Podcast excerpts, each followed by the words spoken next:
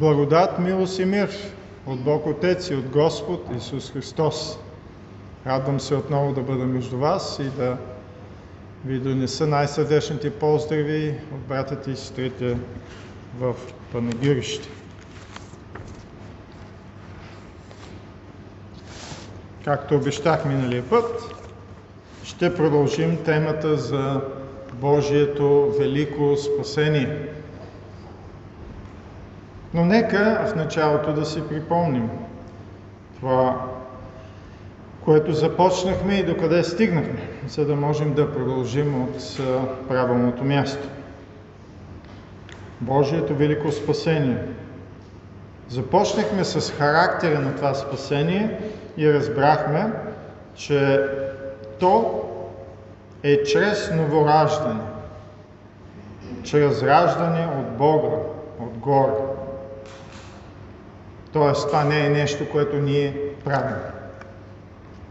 След като Бог ни съживи, както пяхме в песента и се молим Бог да съживи повече мъртви души, повече хора, които са в мъртвилото на греха, след това имаме много отговорности и ние пяхме за доста от тях. Да славим Бога, да го следваме, да го обичаме, да му служим. Също така разбрахме миналия път, че спасението ни дава велика надежда. То не само е велико Божие спасение, то ни дава велика надежда. Такава, която не можем да имаме в нищо друго тук на света. Още това велико Божие спасение ни осигурява наследство на небесата. Наследство, което се пази от Бога за нас. То е сигурно, абсолютно сигурно. Днес продължаваме темата, като ще разгледаме на второ място сигурността на Божието велико спасение, стихове 10 до 12. И така в 10 стих пастир Иван Стоицев прочете. За това спасение претърсиха и следваха пророците, които пророкуваха за благодата, която бе назначена за вас. Апостол Петър сега говори за привилегията на неговите читатели да имат цялата истина. Старозаветните пророци пророкуваха предимно за бъдещи поколения. Те самите трябваше да изследват, за да разберат истините, които сами говориха от Бога. Апостолът казва, че старозаветните пророци бяха очудени от изявената Божия благодат. И нещо повече, те искаха да разберат повече за личността, за която те самите пророкуваха. Личността знаем всички е Месията, Божия Син, Господ Исус Христос. Те се интересуваха още да разберат кога тези събития ще се изпълнят. Така както и много християни днес се интересуват кога ще се сбъднат пророчествата, които все още не са се сбъднали. Пророческото послание не беше човешки продукт, а резултат от Христовия дух в тях, казва пасажа. Изразът Христовия дух подчертава не само факта, че духът е от Христос, но и че той свидетелства за Христос. Няма никакво съмнение, че пророците бяха вдъхновени от Бога. Бог им говореше и чрез тях говореше на своя народ. Тази истина е ясно изявена в Божието Слово. Ще ви припомня само две места и първото е 2 Тимотей 3.16, където четем Всичкото писание е Богу вдъхновено. Буквално вдъхнато от Бога. Всичкото писание. И също така апостол Петър в своето второ послание, първата глава още, стихове 20 и 21 казва следното. И това да знаете преди всичко, че никое пророчество в Писанието не е собствено на пророка обяснение на Божията воля, защото никога не е идвало пророчество от човешка воля, но святите човеци са говорили от Бога, движени от Святия Дух. Имаше три неща, за които пророците свидетелстваха. Първо, че Христос, Месията, трябва да страда. Второ, за славата, която ще последва. Възкресението от смъртта, от гроба на третия ден и също така Неговото възнесение. След това възстановяването на славното положение на Божия Син, отясно на Божията сила и слава. Следва второто идване на Христос в слава и обновяването на целия космос. И трето, че Божията спасителна благодат ще бъде дадена и на езичниците. Не само на израелтяните, не само на юдеите, но и на езичниците. Тези истини бяха в голямата си част неочаквани за езиотяните и даже за пророците. Например, в Исаия 11 глава пророкът Исаия говори за идването на Месията в слава и с голяма мощ. И след това в 53-та глава на своята книга той пророкува детално за страдащия Месия, за страдащия слуга. Възниква въпросът, Месията ще страда ли или ще царува? Това привидно противоречие озадачаваше старозаветните пророци, докато прогласяваха дадената им от Бога истина. Даже и след Възкресението Исус трябваше да започне от Моисей и пророците, т.е. целият Стар Завет, за да обясни на двамата ученици, че страданието предхожда славата. Той трябваше да обясни на своите ученици, че Месията трябваше да пострада така и след това да влезе в славата си. Даже Петър не приема идеята, че Неговия Господ, не приемаше идеята, че Неговия Господ трябва да пострада. Дръпна го на страна и се опита да го вкара в правия път. И това беше едно от, един от големите му грехове. Един от проблемите на Новозаветната църква пък беше да обясни как Исус, който беше размът, сега е Господ над всичко. Как е възможно един разпънат на кръст човек да бъде Господ над всичко? Затова тези факти често бяха изяснявани още в ранното служение на апостолите в Деяние, например, втората глава. Самият апостол Петър подчертава, тази истина в своето послание, защото иска неговите читатели да разберат, че и Христос, и неговите последователи получават първо тренен венец и след това короната на славата. Това е правилният ред, библейският ред. Старозаветните пророци знаеха, че поколенията в бъдеще ще бъдат благословени от техните писания след като те не служиха на сами себе си. Да, пророците имаха послания от Бога за Божия народ по тяхното време. Но Стария завет беше написан, за да се ползва и от нас, новозаветните вярващи, от християните, по лицето на цялата земя. Защо? За да може да разберем по-добре Божията благодат в Христос и за нас, езичниците. Това беше голяма привилегия, на която се наслаждаваха християните още в първи век, както и ние днес. Вярващите по времето на апостолите разбраха истината в благовестието и я прогласяваха. Страданията за Христос предхождат славата на Христос. Те разбраха това как?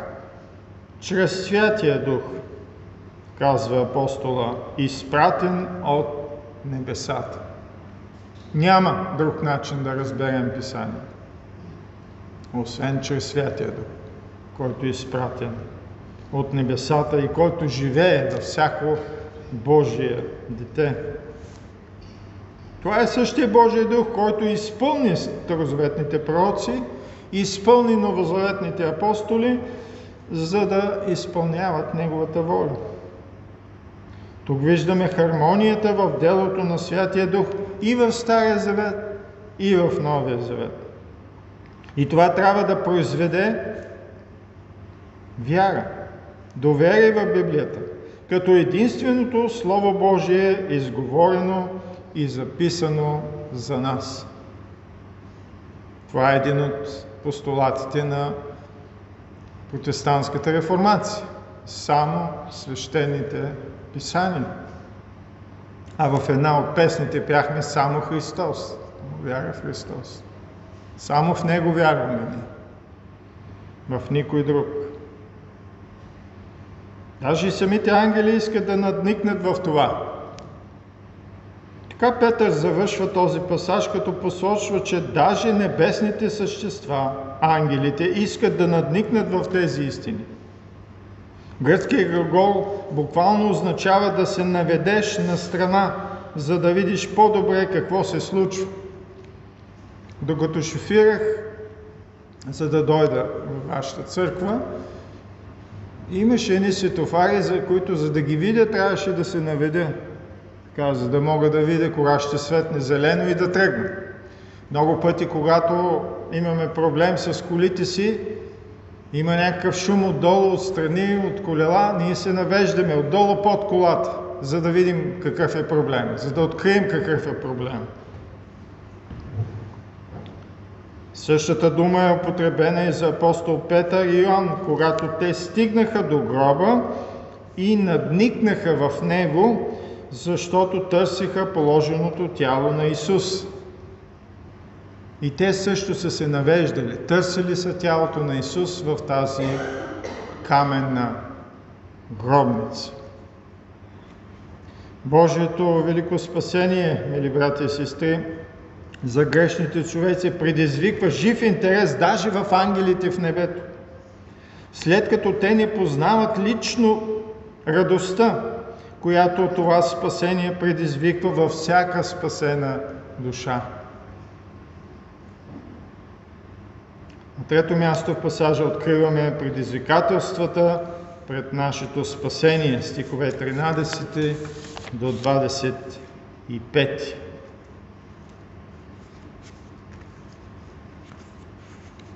Този пасаж дефинира Божията цел за тези, които се наслаждават на спасението. Първо покорство и второ святост. Защо?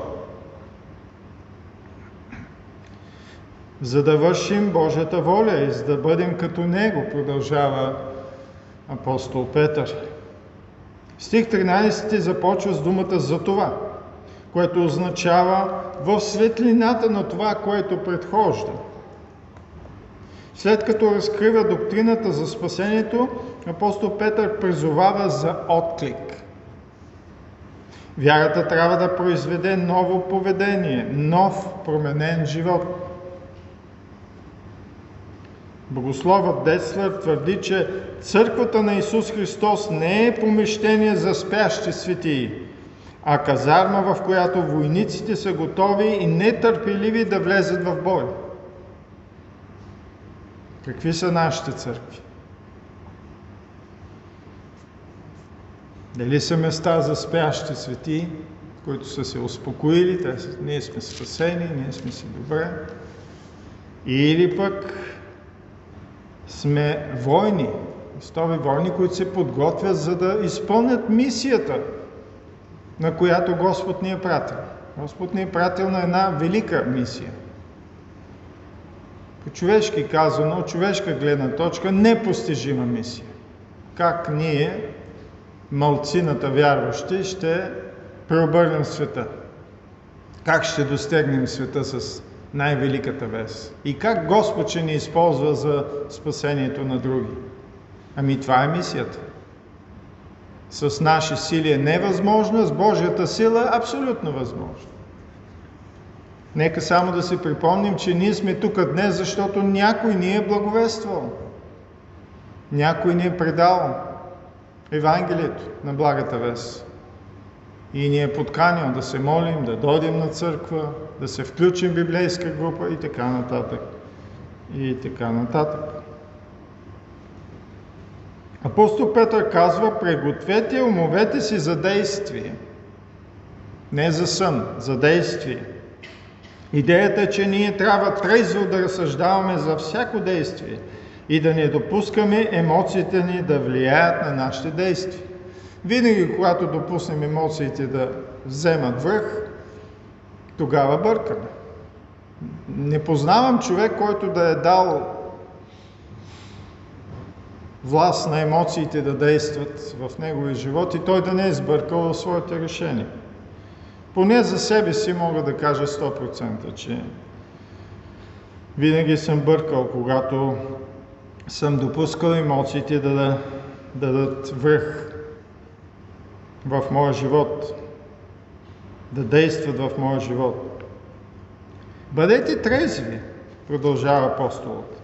Това е противоположно да бъдем пияни или другирани, завладяни от нещо друго. Идеята е, че ние трябва трезво да разсъждаваме за всяко действие, за да не допуснем емоциите, както вече казах, да влияят в действията ни. Успехът в много области, всички ние знаем на живота, се постигат с много големи лишения, усилия, посвещение и дисциплина. Тези дни се радваме на момичето, което стана вице световен шампион по шах. Но ние не знаем колко усилие е коствало това, за да стигне до този връх. Така и с музикантите. И вие имате тук музиканти и музикантите и техните семейства особено, родителите знаят какви усилия се полагат, за да се отиде на конкурс, за да се спечели грамота или купа или титла или медал. Подобно е в християнския живот. Не можем да постигнем добри резултати, ако не положим старание и не бъдем дисциплинирани, защото много пъти ние полагаме страдание, но няма дисциплина. И има хаос и пак не се постигат цели. Апостол Петър призовава християните да се посветят, но също им напомня каква е тяхната увереност. Тяхната надежда е в благодата, която ще се разкрие, когато се яви Исус Христос. Тоест, отново погледате в Христос и Неговото второ идване е тук на земята. Каквато и дисциплина да е нужда за живота на вяра, ние можем да се доверим на Божията благодат, която е все достатъчна. Това е послание на надеждата. А според Новия Завет надеждата е нещо сигурно. Защо? Защото очакваме с вяра Господ да изпълни своите заветни обещания. Ние не винаги изпълняваме своите обещания. По най-различни причини. Но Бог винаги изпълнява своите и така ще бъде. Така християнинът трябва да гледа на всеки аспект в живота си светлината на това славно, тържествено, явно идване на Господ Исус Христос тук на земята. Пълнотата на Божията благодат е нещо, за което всеки християнин копнее и особено тези, които страдат. Ако жадуваме за идването на Господа в слава, ние със сигурност ще бъдем утешени и духовно укрепени. Защото това е една блаженна надежда, още наречена в Библията. Има контраст между 14 и 15 стихове. Ние не трябва да живеем като света, но да бъдем святи във всичко, което вършим. Всичко, което вършим, трябва да бъде, на друго место се казва, за Божия слава. След новорождението и нашето членство в Божието семейство, църквата, светостта трябва да е основна характеристика на нашия живот. Защо? Защото е писано, бъдете святи, защото аз съм свят, стих 16 от нашия пасаж. Колко свят е Бог? Там горе пише. Свят, свят, свят. Не само свят. Той е по-свят, най-свят. Това на еврейски е изразено с тройното повторение на свят. Много пъти в Божието Слово четем какво казва Исус. Истина, истина ви казва. Иска да подчертая това, което има да каже. Така и с израза свят, свят, свят. Бог е най-свят. В следващите няколко стиха апостол Петър говори за някои от съществените елементи в благовестието. Той започва с истината, която е скъпоценна за всички християни. Те имат привилегията да се обръщат към съдията на целия свят с Отче наш.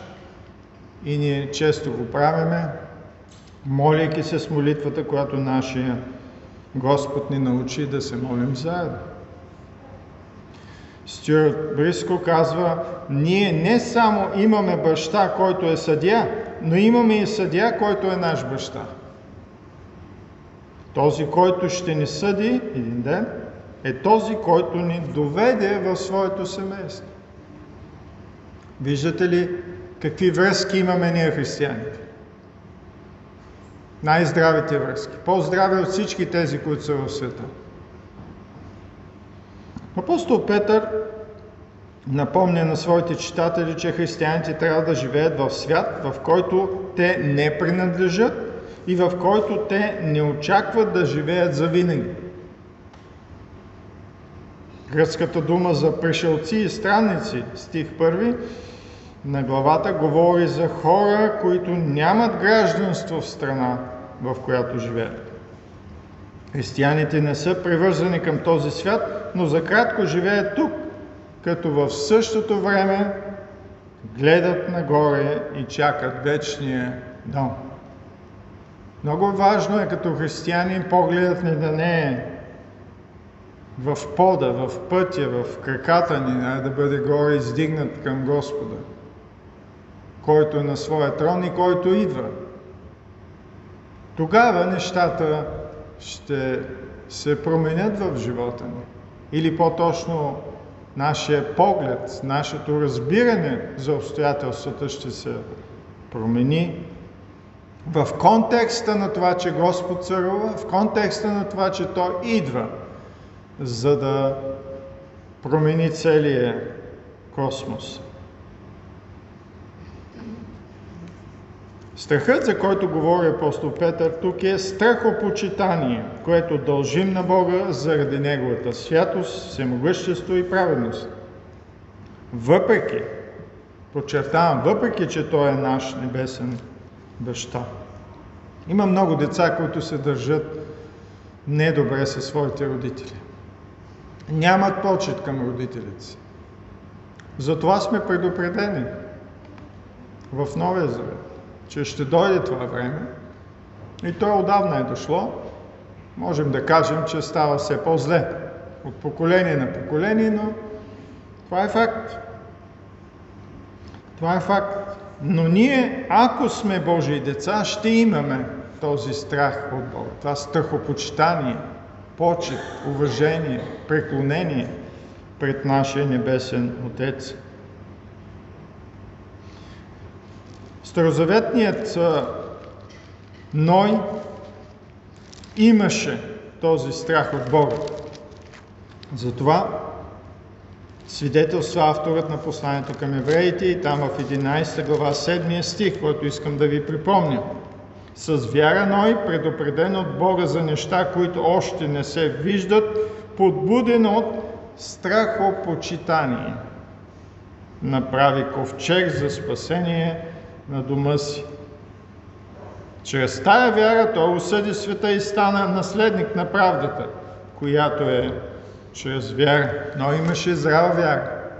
Затова е един от героите на вярата, включен в този списък, в посланието към евреите. Но той имаше, казва текста, страхопочитание към Бога.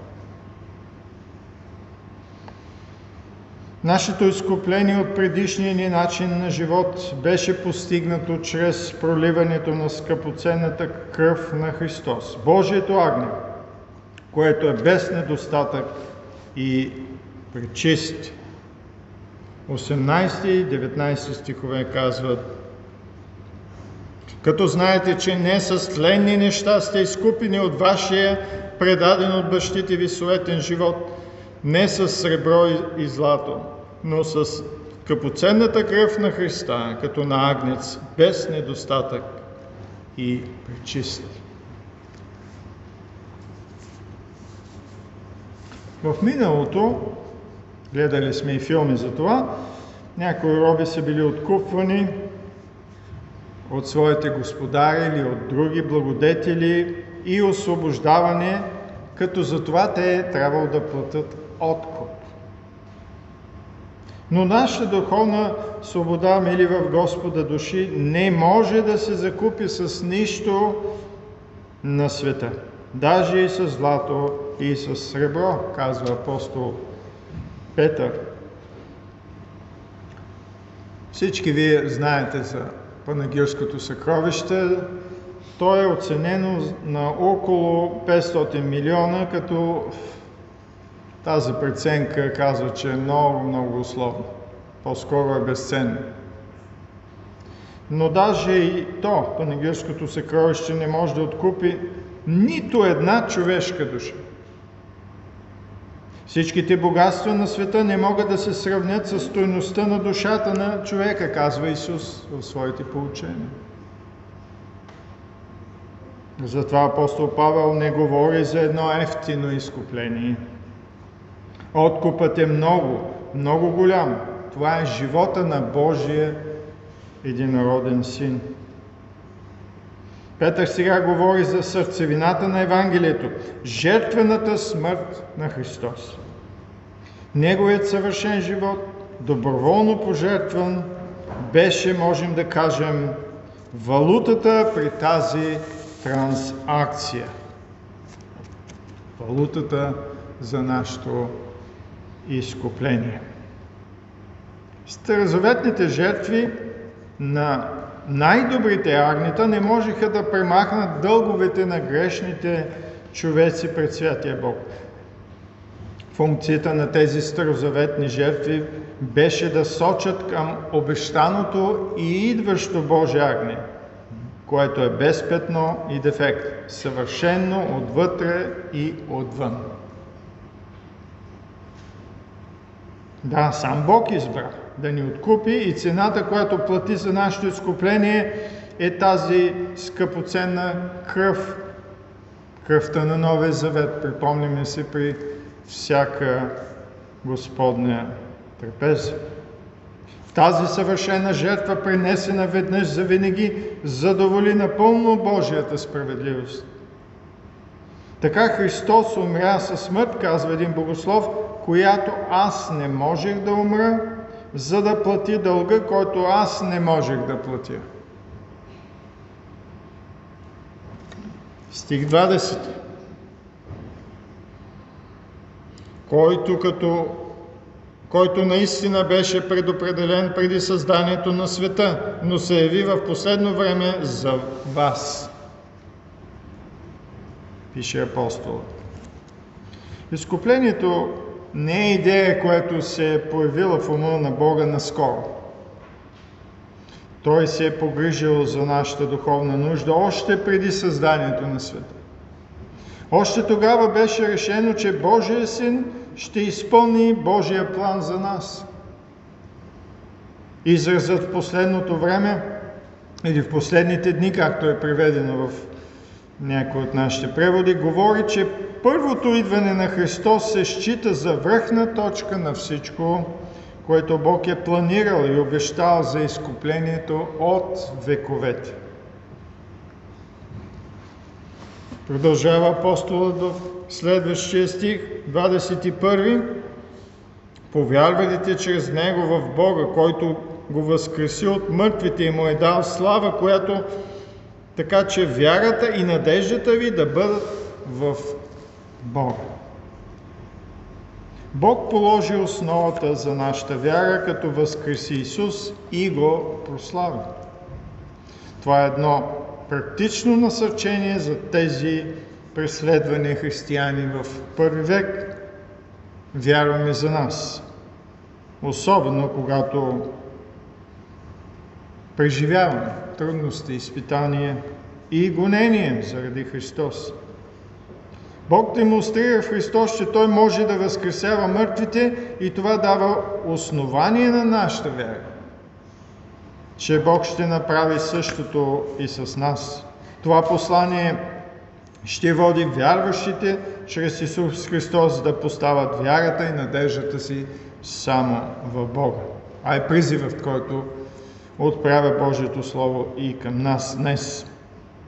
Апостол Петър говори за последиците от спасението, покорството на евангелската истина. Няма да повтаряме стихове 2 и 14, но ще ви прочита 22. Понеже сте очистили душите си с покорство към истината, която докарва до нелицемерно братолюбие, обичайте се един друг горещо от сърце.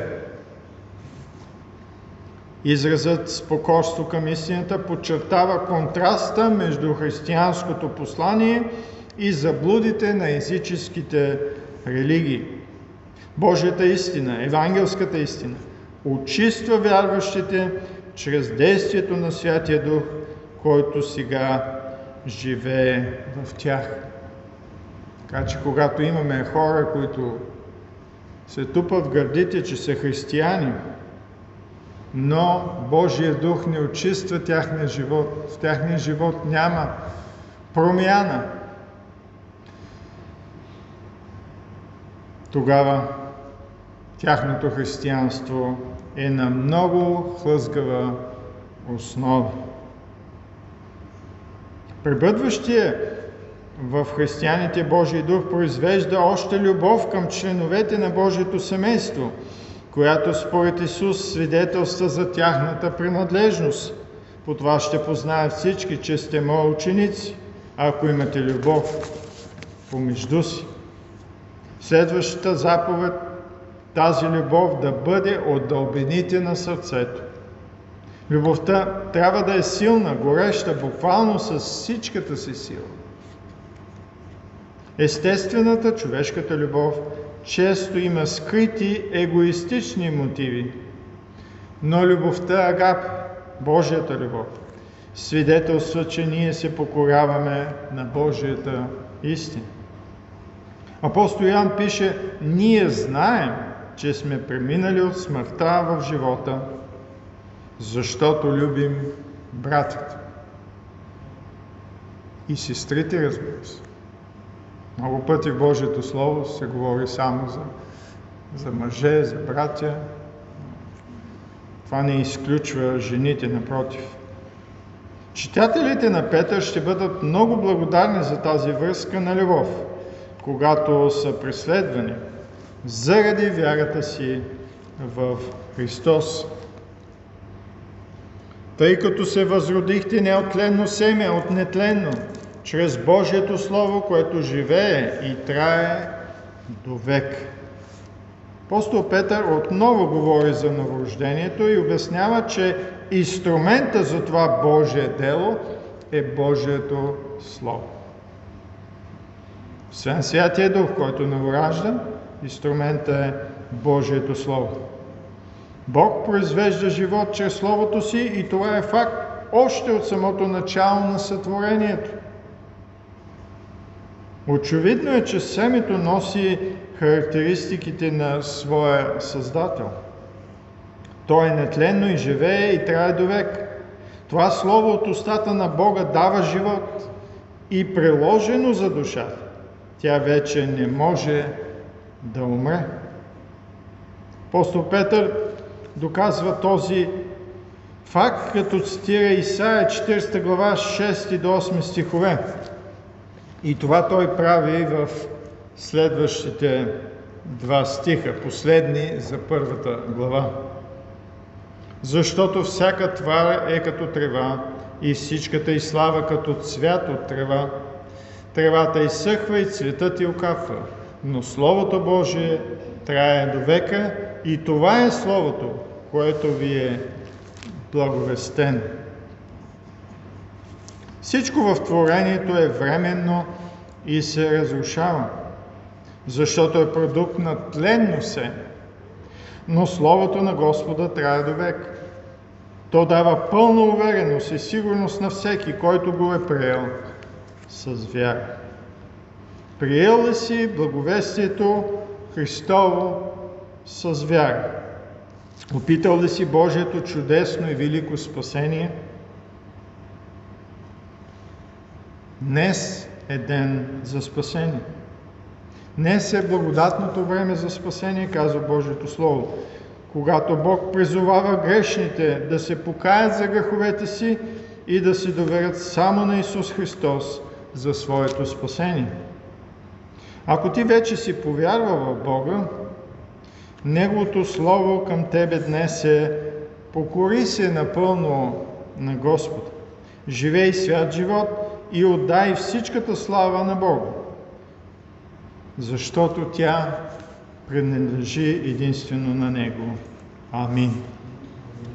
Татко наш Небесен, ние ти благодарим за това велико спасение, което си промислил от предвечността и което на определеното от Те време извърши, като изпрати Своя Син за нас. Благодарим Ти, че Той се роди във Ветлеем и живя един живот угоден на Тебе, като изпълни всяка една точка и запетая от Твоя закон. Той стана и съвършената жертва, Твоето агне, което понесе греховете на всеки един от нас. Благодарим и Ти за тази Твоя милост, благодарим и Ти за тази Твоя чудна благодат, с която си ни обдарил, за да може да бъдем Твои деца и да Те следваме неотклонно през всичките си дни. Насърчи ни да бъдем будни, трезвени и действени Твои войници, за да може, участвайки в това велико дело, изпълнявайки Твоето велико порушение, да имаме радост, да имаме надежда и да гледаме, погледът ни да бъде отправен към Тебе, към това, което Ти вършиш по лицето на цялата земя и това, което Ти си обещал да извършиш, когато дойдеш за втори път. Благослови ни и работи в сърцата ни чрез Твоето Слово, както си обещал. Нека Твоя Дух да бъде и този, който е двоострият меч, който да действа, който да изобличава и който да изчиства нашите сърца от всеки грях. Това молим в името на Исус, прославения и възкръснал наш Господ. Амин.